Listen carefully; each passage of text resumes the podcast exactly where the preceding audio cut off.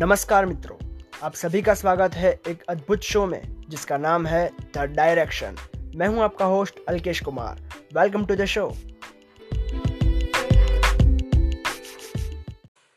मित्रों, आज की कहानी भारत के एक ऐसे राज्य से है, जहाँ की संस्कृति और कला अद्भुत, विशेष और विश्वविख्यात है। और क्षेत्रफल की दृष्टि से यह भारत का सबसे बड़ा राज्य है। परंतु आप सबको प्रश्न हो रहा होगा कि यह राज्य कौन सा है? जानना चाहते हो? तो मित्रों, ध्यान से सुनिएगा।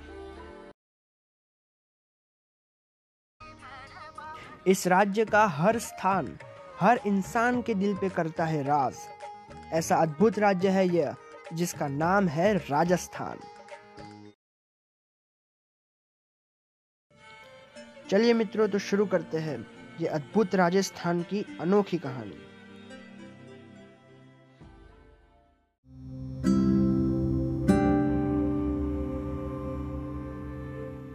मित्रों, यह उस जमाने के राजस्थान की बात है, जब पूरे भारत में कहीं भी किसी भी रूप से टेक्नोलॉजी का विकास नहीं हुआ था।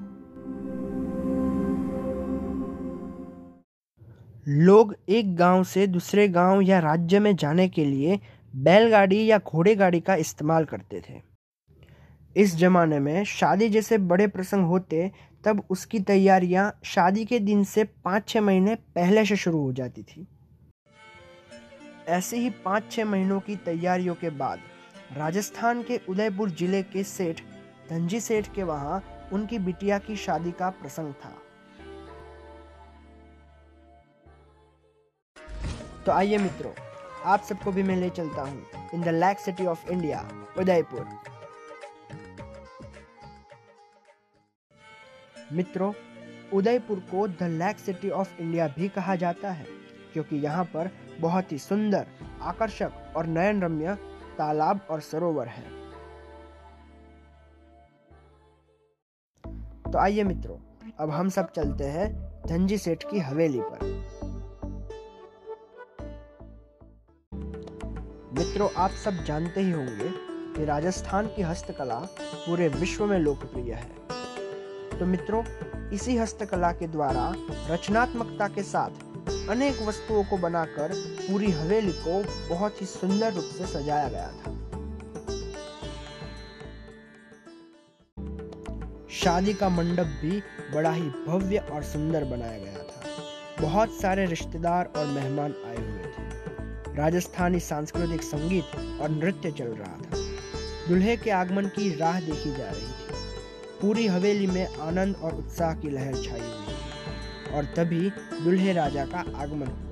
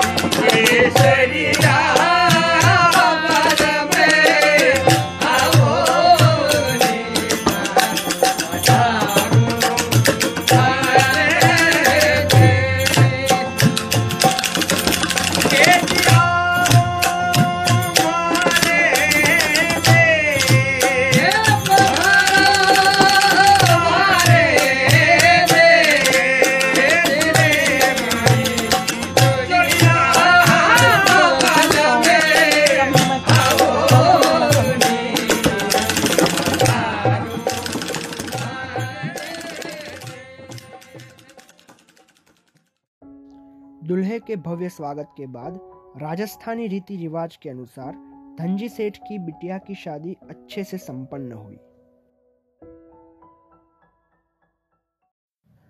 शादी संपन्न होने के कुछ दिनों बाद धनजी सेठ को अपने व्यापार के काम से परदेश जाने का तय हुआ।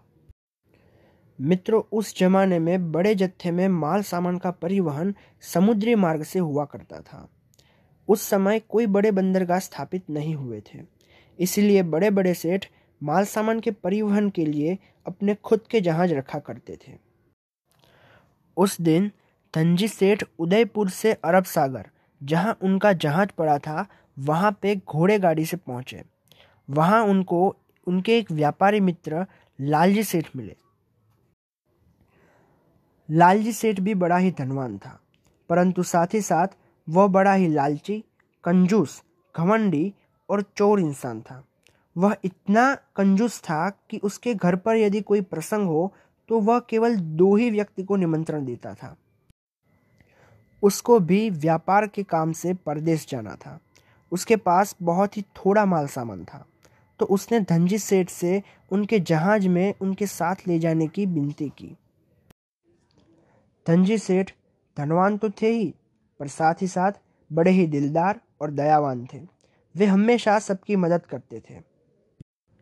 इसीलिए उन्होंने लालजी सेठ को भी सामान के साथ जहाज़ में अपने साथ आने की अनुमति दी।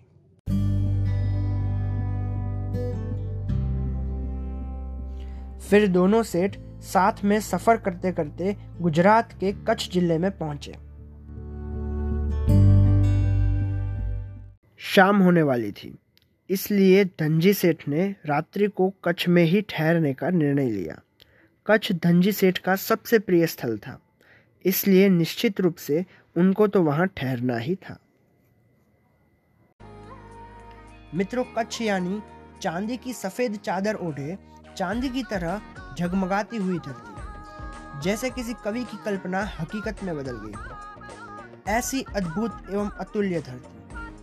आना अब भी कभी इस धरती की मुलाकात के लिए। वैसे भी बच्चन साहब ने कहा है ना कि कच्छ नहीं देखा तो कुछ नहीं देखा।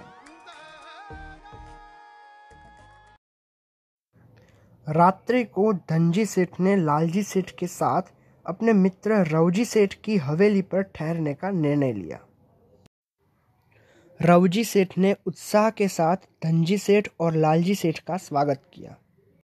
आओ आओ, सेठ जी, पधारो, खम्मा घणी घणी खम्मा भाया घणी खम्मा। आओ सेठ जी बैठो। आने में कोई तकलीफ़ तो नहीं हुई ना? आने में तो बिल्कुल भी तकलीफ़ नहीं हुई भाया। आओ बैठो सेठ जी ये कौन? आपके मित्र हैं? हाँ भाया। रवजी सेठ की हवेली देखकर कपटी लालजी सेठ के मन में लालच जगी। भाया आपकी हवेली तो घनी सुंदर है। आपके पास कोई और ज़मीन या हवेली है? मैं खरीदना चाहता हूँ। अरे वाह सेठ जी ये तो बहुत अच्छी बात है। वैसे अगर आपको ज़मीन चाहिए तो मेरी खुद की एक छः एकड़ की ज़मीन है जिसके वजह से मेरे बेटे में बहुत तकरार होती है बहुत झगड़े होते हैं। इसीलिए मैं वो ज़मीन बेचना चाहता हूँ। आप लेंगे? क्यों नहीं भाया? ज़रूर खरीदेंगे। आप हमारे को बस इसका भाव बताओ। देखिए इस ज़मीन की कीमत दस मुद्राएँ है। यह सुनकर लालजी सेठ की बोलती बंद हो गई। वह सोचने लगे उनके पास तो इतनी मुद्राएँ थी ही नहीं पर मन में लालच जगा था। इसलिए उनको ये ज़मीन तो खरीदनी ही थी। अरे ये सब बातें तो होती रहेगी। आइए मैं आपको हवेली दिखाता हूँ। लालजी सेठ आप भी आइए आपको भी हवेली दिखाता हूँ। पूरी हवेली देखते देखते लालजी सेठ की नज़र तिजोरी पे पड़ी। तभी लालजी सेठ ने मन ही मन ठान लिया कि आज तो बहुत बड़ा हाथ मारूँगा। फिर रात्रि को जब सब लोग सो गए तब लालजी सेठ ने अपने आदमी से कहकर एक बड़ा लकड़े का ड्रम मंगवाया। और तिजोरी का सारा धन उस लकड़े के ड्रम में भरकर अपने आदमी के द्वारा जहाज़ में रखवा दिया और कुछ धन अपने पास रखा। अब सुबह होते ही चाय नाश्ता करने के बाद फिर से लालजी सेठ ने ज़मीन की बात छेड़ी। देख भाया, रात को मैंने बहुत सोचा और ये सोचने के बाद मुझे पता चला कि कच्छ जैसी अद्भुत धरती पर हमारी एक ज़मीन तो होनी ही चाहिए। इसीलिए मैं ये ज़मीन खरीदने को तैयार हूँ। अरे ये तो बहुत अच्छी बात है। सेठ जी तो मैं अभी कागजात लेके आता हूँ।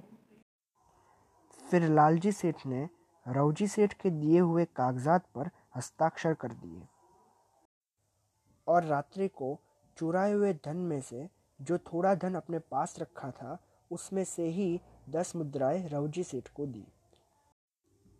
इस प्रकार कपटी लालजी सेठ ने उन्हीं के धन से उनकी ज़मीन खरीदी। अब लालजी सेठ वहाँ से निकलने के लिए बड़ा ही उतावला हो रहा था।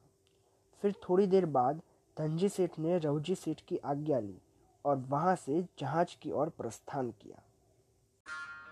तभी धनजी सेठ को रास्ते में जब वे बाज़ार से होकर गुजर रहे थे तब एक कर्णप्रिय संगीत की ध्वनि सुनाई दी।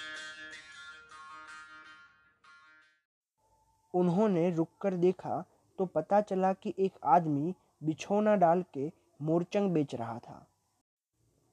मित्रों, यहाँ मैं आपको बता दूँ कि मोरचंग एक ऐसा अद्भुत वाजिंत्र है जो राजस्थान और कच्छ में बहुत ही लोकप्रिय है और ज़्यादातर वहाँ के हर लोक संगीत में यह आपको सुनने को मिलेगा। उस आदमी के मोरचंग बजाने की कला को देखकर तंजी सेठ बहुत ही खुश हो गए। अरे वाह, भाया तू तो यह मोरचंग बड़ा ही मधुर बजावी रियो है। काम कर, मैं थन एक पत्र लिख कर देता हूँ। वो पत्र लेकर तू उदयपुर जा। उदयपुर में हमारे दामाद जी रहते हैं। उन्हें संगीत में बड़ी दिलचस्पी है और वो संगीत के बहुत सारे कार्यक्रम करते रहते हैं। और वो संगीत के वाजिंत्र भी बनाते हैं। उनका पता मैंने पत्र में लिख कर दिया है। ठीक है? अब बाया तू वहाँ पे जा ताकि इससे तारे जीवन और संगीत दोनों को योग्य दिशा मिलेगी। और उस आदमी ने सेठ जी को धन्यवाद कहा और अब दोनों सेठ जहाज़ की ओर आगे बढ़े। अब दोनों सेठ जहाज़ पर पहुँचे और थोड़ी देर बाद जहाज़ चल पड़ा।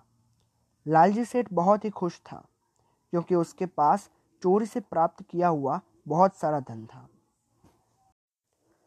सफ़र करते करते जहाज़ समुद्र के मध्य में पहुँचा और तभी अचानक हवामान में पलटा आया।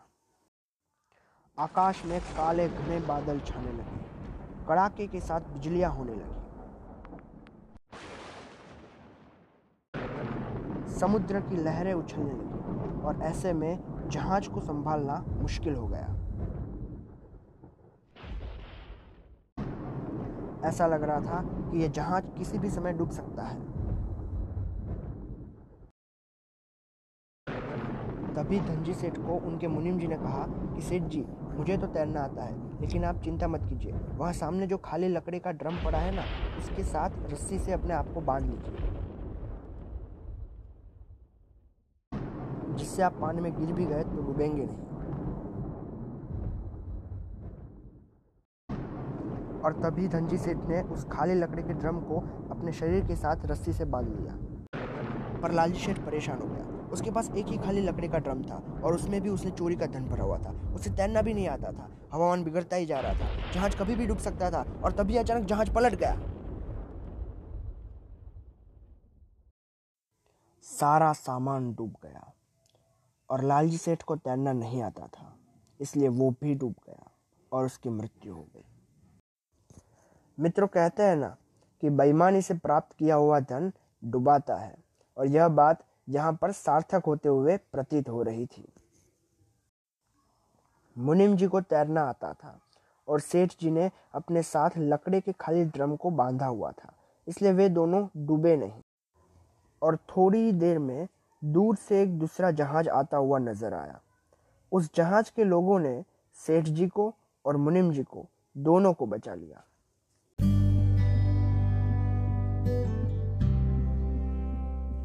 तो मित्रों, इस प्रकार सच्चे, ईमानदार और दिलदार धनजी सेठ और उनके मुनिम जी बच गए। और लालची और कपटी लालजी सेठ की मृत्यु हुई। मित्रों, इस कहानी से मुझे संत कबीर जी का एक अद्भुत भजन याद आ रहा है, जिसे नीरज आर्यास कबीर कैफ़े द्वारा अद्भुत रूप से गाया गया है। जगत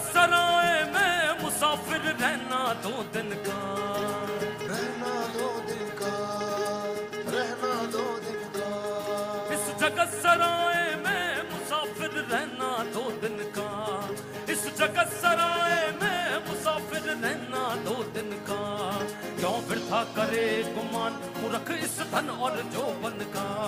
क्यों वृथा करे गुमान मूर्ख इस धन और जोबन का। ना ही भरोसा पल का ना ही भरोसा पल का यूँ ही मर जाएगा, यूँ ही मर जाएगा।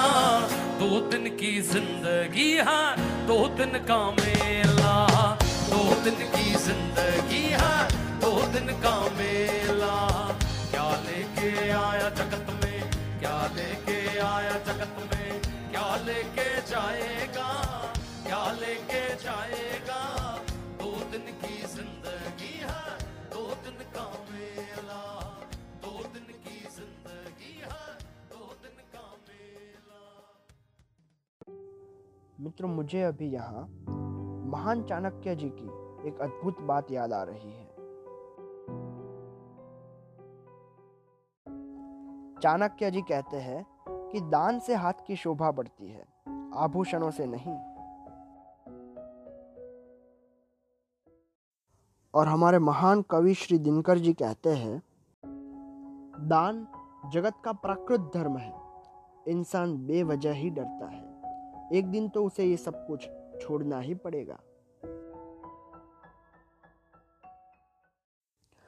मित्रों, मुझे यहाँ श्रीमद् भगवत गीता का एक अद्भुत श्लोक याद आ रहा है। अध्याय सोलवा, श्लोक इक्कीसवा। इसमें भगवान श्री कृष्ण कहते हैं कि त्रिविधम नरकश्चेदम द्वारम नाशनमात्मनः, कामः क्रोधस्तथा लोभस् तस्मादेतत्रयं त्यजेत। अर्थात, काम। क्रोध तथा लोभ, ये तीन प्रकार के नरक के द्वार, आत्मा का नाश करने वाले, अर्थात उसको अधोगति में ले जाने वाले हैं। अतएव इन तीनों को त्याग देना चाहिए। अध्याय अठारवा, श्लोक पांचवा। यज्ञ दान तपः कर्म, न त्याज्यम कार्यमेव तत् यज्ञो दानं तपश्चैव पावनानि मनीषिणाम्। अर्थात यज्ञ दान और तप रूप कर्म त्याग करने योग्य नहीं है, बल्कि यह तो कर्तव्य है, इसलिए इन्हें अवश्य करना ही चाहिए, क्योंकि यज्ञ दान और तप यह तीनों ही कर्म मनुष्य को पवित्र करते हैं। Jai Hind, Vande Matram. We heartily thankful to talented voice artist Mr. Vaibhav Prajapati.